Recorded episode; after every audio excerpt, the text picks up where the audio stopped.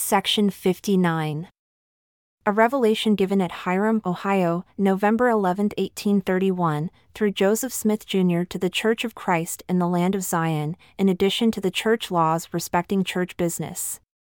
Verily I say unto you, says the Lord of hosts, there must needs be presiding elders to preside over them who are of the office of an elder, and also priests over them who are of the office of a priest, and also teachers over them who are of the office of a teacher in like manner, and also the deacons. Wherefore, from deacon to teacher, and from teacher to priest, and from priest to elder severally, as they are appointed, according to the church articles and covenants.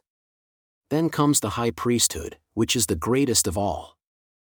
Wherefore, it must needs be that one be appointed of the high priesthood to preside over the priesthood, and he shall be called president of the high priesthood of the church, or in other words, the presiding high priest over the high priesthood of the church. From the same comes the administering of ordinances and blessings upon the church by the laying on of the hands.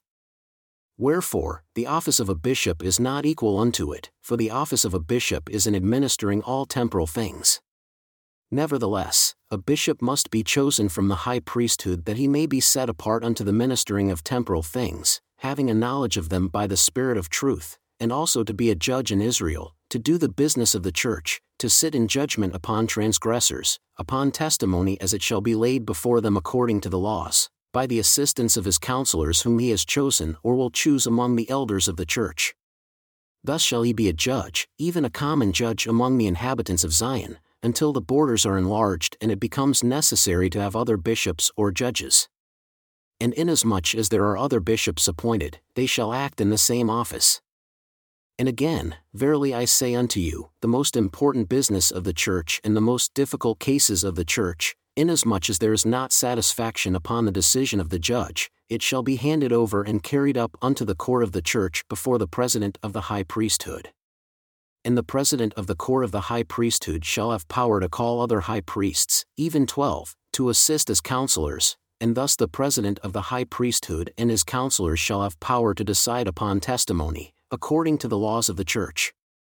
And after this decision it shall be had in remembrance no more before the Lord, for this is the highest court of the church of God and a final decision upon controversies. All persons belonging to the church are not exempt from this court of the church.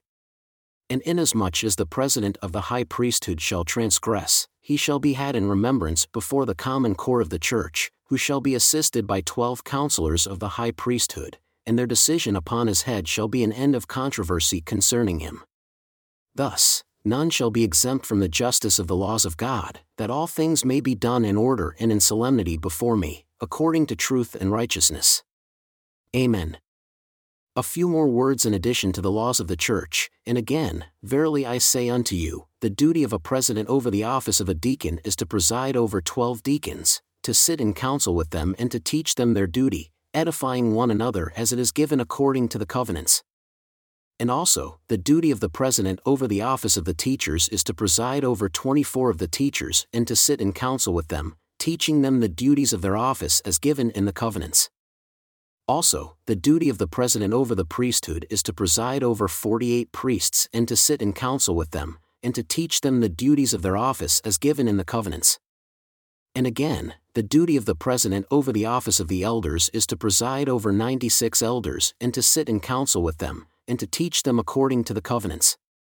And again, the duty of the president of the office of the high priesthood is to preside over the whole church and to be like unto Moses.